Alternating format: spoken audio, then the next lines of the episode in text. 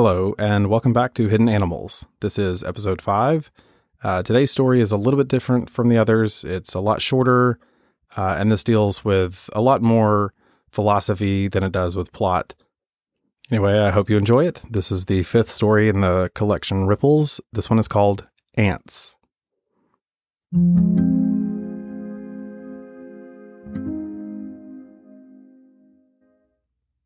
Jordan sat on the driveway, watching his daughter ride her bike up and down the asphalt in the streaky summer twilight.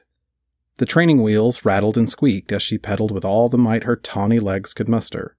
She scratched to a stop in front of Jordan, and he smiled at her. "You're doing great. It's almost time to lose those training wheels." She grinned and climbed down from the bike. The little girl with dusty blonde curls plopped in her father's lap, wiping the trace of sweat from her forehead on his sleeve. He pointed to an ant crawling by his leg. "Look, see that ant? There's a smaller ant clamped onto his leg, and they've been fighting for the last few minutes. The big one can't seem to shake the little one." "His name is Big Ant," she said, pointing her finger. "That one's name is Little Ant." The childlike simplicity made Jordan smile. He had always known he would enjoy being a father, but he had no way of knowing how much it was possible to love another person. "Daddy, why are they fighting?" "I don't know. What do you think ants fight about?" As a man of science, he had the habit of turning questions back on his daughter. "Maybe they can't share their toys." Jordan laughed. "Maybe. Sounds familiar, huh?" He gave her a playful poke in the ribs, which elicited a giggle. It was probably the purest sound he knew.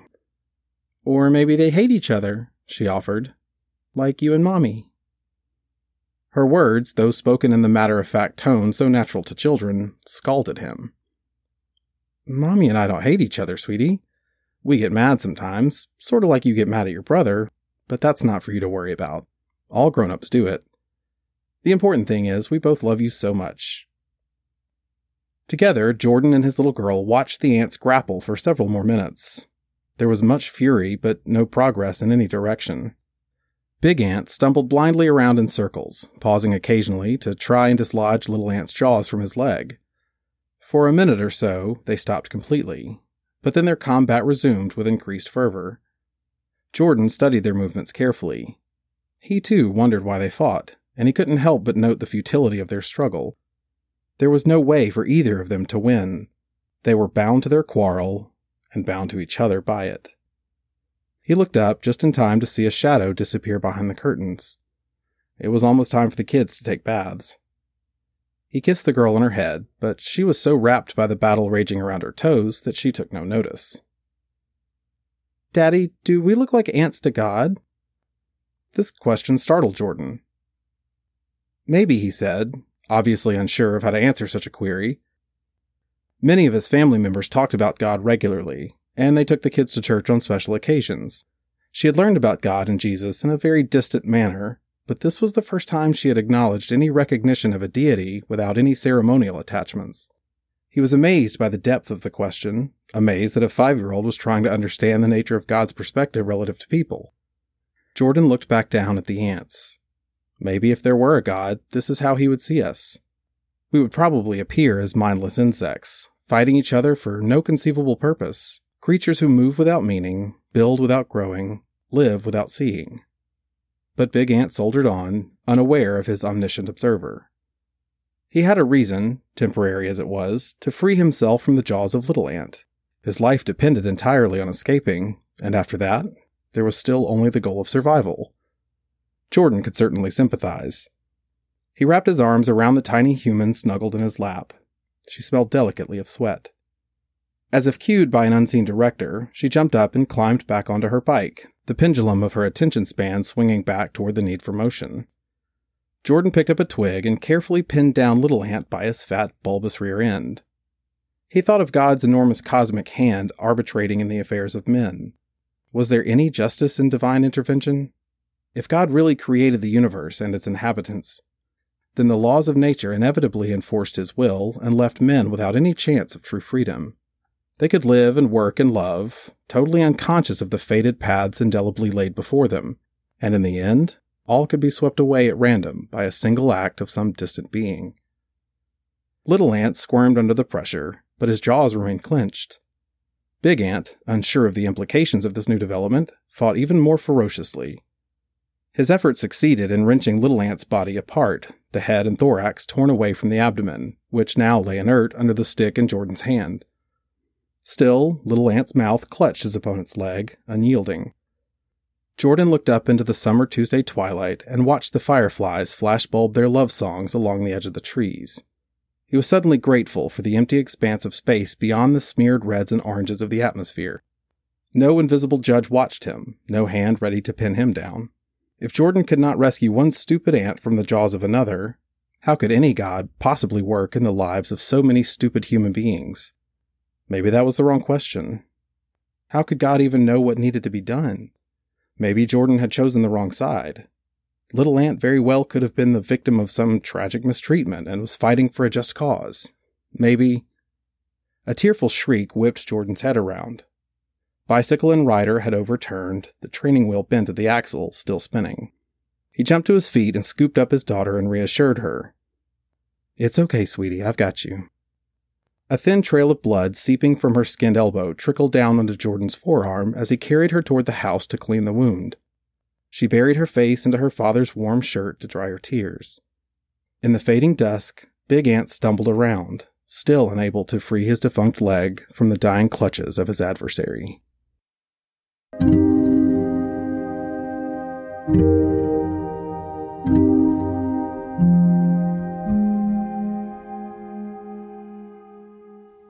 After reading the first four stories, or listening to the first four stories in this collection, it wouldn't be surprising if a lot of people thought that something really terrible was going to happen, probably to the little girl. But I think the story provides a nice break from, the awful, painful stories that came before it. But in this story, it seems like nothing really happens. And short stories can be like this sometimes. It's not so much about the plot. It's not so much about the things that happen in the story. It's about the characters and what they're thinking and how they are influenced by the world around them, which is why this one focuses a lot more on Jordan's philosophical ponderings than on what's actually happening in the story. A little girl's riding her bike. They watch this battle between the ants for a few minutes and then she falls off and they go inside. There's not a lot of action there because that's not really the point. That's not what the story is about. And this one is actually based on a true story. This is one of those times where something I experienced in real life made its way into my writing. I remember sitting on the driveway while my son, probably 4 or 5, 6 at the time, was, he's riding his bike around. And I remember looking down and seeing these two ants fighting. And it's exactly as it's described in the story. There's a big ant. He's got a little ant clamped onto one of his legs. And they're just kind of scooting around in circles. And there's no way either one of these ants can win this battle. It seemed to me at the time very pointless, and I kind of laughed to myself and thought, what's the point here? What's the purpose? What's being accomplished? And for whatever reason, I thought it was funny or interesting. So I just jotted it down in the notes on my phone, thinking I might write something. I don't know, maybe it would appear in a story somewhere. Who knew? But it's kind of funny how fact and fiction begin to blur, because I remember watching the ants and I remember pointing them out to my son, but all of the philosophical questions going on, I don't remember if I thought about any of that stuff at the time or if that's stuff that I added sort of in my head later. But I do think it's interesting that I had this experience and it turned into a story. And even I can't tell where the truth ends and the fiction begins. Also, the part about pinning down the little ant with a stick and how he gets ripped in half, I don't remember doing that. I do think I remember, as I was writing it, needing to include some kind of intervention on Jordan's part so that I could tie in the concept of God watching over us and sometimes interfering in human affairs. And so this story provides kind of a nice contrast to the religious imagery in Secret, where you've got these blatant Christian overtones of redemption and grace and salvation, because as Jordan reveals, he doesn't believe in God. He doesn't believe that there's any cosmic being out there who's in charge of everything. And on one hand, that's a very scary thought for some people, because if you don't have that opportunity for redemption or salvation from outside, then that makes things seem hopeless. But from Jordan's point of view, it's kind of the exact opposite. He feels if there were a deity like this out there, that it or he would not be this kind, compassionate, loving God. He sees it as a figure who would interfere in our lives and and try to control us. And so Jordan's idea of free will seems to rely on the true freedom of being able to make his own decisions without fear of any outside force, some, cosmic overlord watching him and controlling his every move. He gets to make his own decisions, for better or for worse. And so some of this comes from my experience a few years ago when I had the opportunity to teach a philosophy class. And I remember really, really enjoying reading about the different worldviews that people had, the different paradigms under which people live. And existentialism seemed kind of wildly different from a lot of the things that I had grown up believing and what I was taught to believe. And I mean, it's definitely got its detractors, but the most basic definition of existentialism that I can give is just that we make our own meaning. There's no meaning to life outside of what we do and the choices we make. And that's probably not the best definition of existentialism. There's a lot of other stuff that goes into it, but I'm kind of working from memory here. But under this worldview of existentialism, it might seem like, since there are no rules, there's no boundaries, there's no outside lawmaker or anyone to tell you what's right and wrong. So we have to decide that for ourselves. And that may seem like a very amoral position. You can just really do whatever you want and there are no consequences for it. But a lot of people find that idea liberating, not in the sense that they can go out and do whatever evil they want to. It's that they don't have to worry about making the wrong choice or breaking some law they didn't even know existed, which is the position that Jordan seems to take on this. It's not like he wants to go out and do all these terrible things. It's just that he wants to live his life and enjoy the life that he's been given without fear of angering some distant being that he knows nothing about. And that's why when his daughter asks the question, do we look like ants to God? It kind of reverses Jordan's perspective for a minute, and he has to think about what it's like to be on God's side. And that doesn't help him either, because if he's thinking about it from God's perspective, we probably would look like these mindless little insects that just kind of walk around and fight and, eat and die, and that's it. So why would such a God care about human beings at all when we just look like these tiny, silly little creatures? And, how could he even know what it is we need or want or feel? Because the way Jordan sees it, if looking down on these ants gives him this feeling of very detached superiority, that's the way that he sees God, looking down on us. And, this position discounts a lot of the theological teachings about God being, omniscient and omnipresent and everything, and especially in Christianity, where God is very intensely personal and loving, and he wants the best for all people. But Jordan is outside that framework. He doesn't believe those things are possible because he sees his own view of the ants as the only way he can imagine God looking down at us. And the point of the story is not to settle any religious or philosophical debate at all. This is just to provide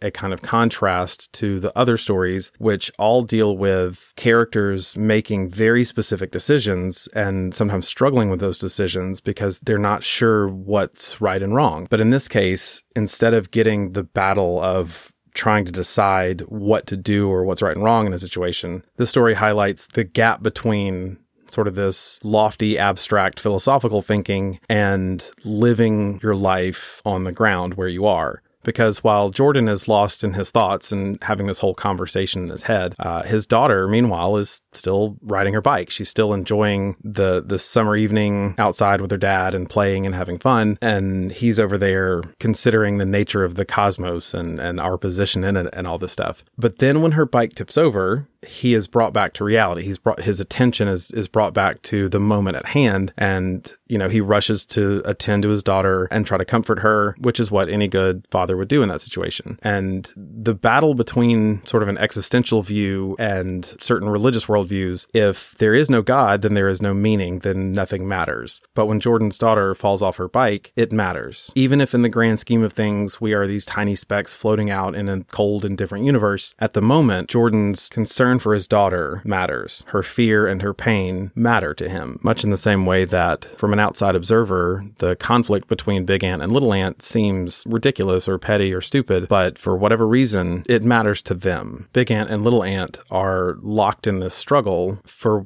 some reason that's unknowable to us, but it has to mean something to them. And in a way, this is how the story connects to the rest of the collection. Even though it's very thematically and structurally different from the other stories, the story really does come down to the notion of consequences. And, you know, sometimes it's not this big life-changing decision that people face. And, you know, we have to carefully consider every little aspect of what we're doing. You know, sometimes our actions, our decisions are almost automatic. Jordan doesn't have to think for a second about what he needs to do and what the outcome is going to be if he goes and helps his daughter. And so regardless of where you fall on this spectrum in terms of religious belief or whatever, or the meaning of life, you know, these things are worth talking about. They're worth thinking about. Lots of people have devoted their entire lives to pursuing these things. But sometimes the best thing to do is just live your life and pay attention to the things in front of you, because those are often the things that matter to us. You know, maybe some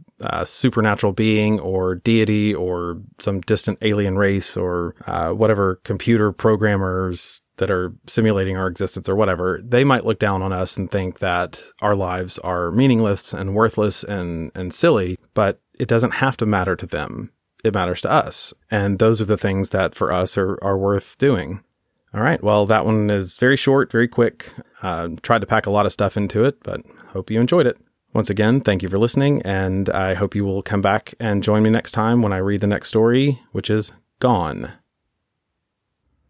I want to take just a second here to give a shout out to a really good podcast I came across recently called Meaningless Problems by Doe Willman. If you are interested in some excellent short stories, very well written, very good production quality, it is just absolutely fantastic. His stories are really good, very thought provoking. And he kind of set a crazy sort of challenge for himself to write and record and release a new short story episode every week for an entire year. I believe he started back in March of this year.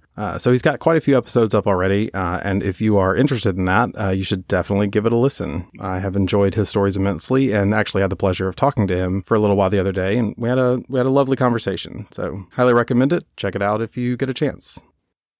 If you'd like to support the podcast, there are a number of ways you can do that. You can share on social media. You can review the podcast on whatever service you're using, like Spotify or Apple or Google. You can email me with comments or questions, andrew@hiddenanimalspodcast.com. If you'd like to donate directly, you can do so at the website, hiddenanimalspodcast.com.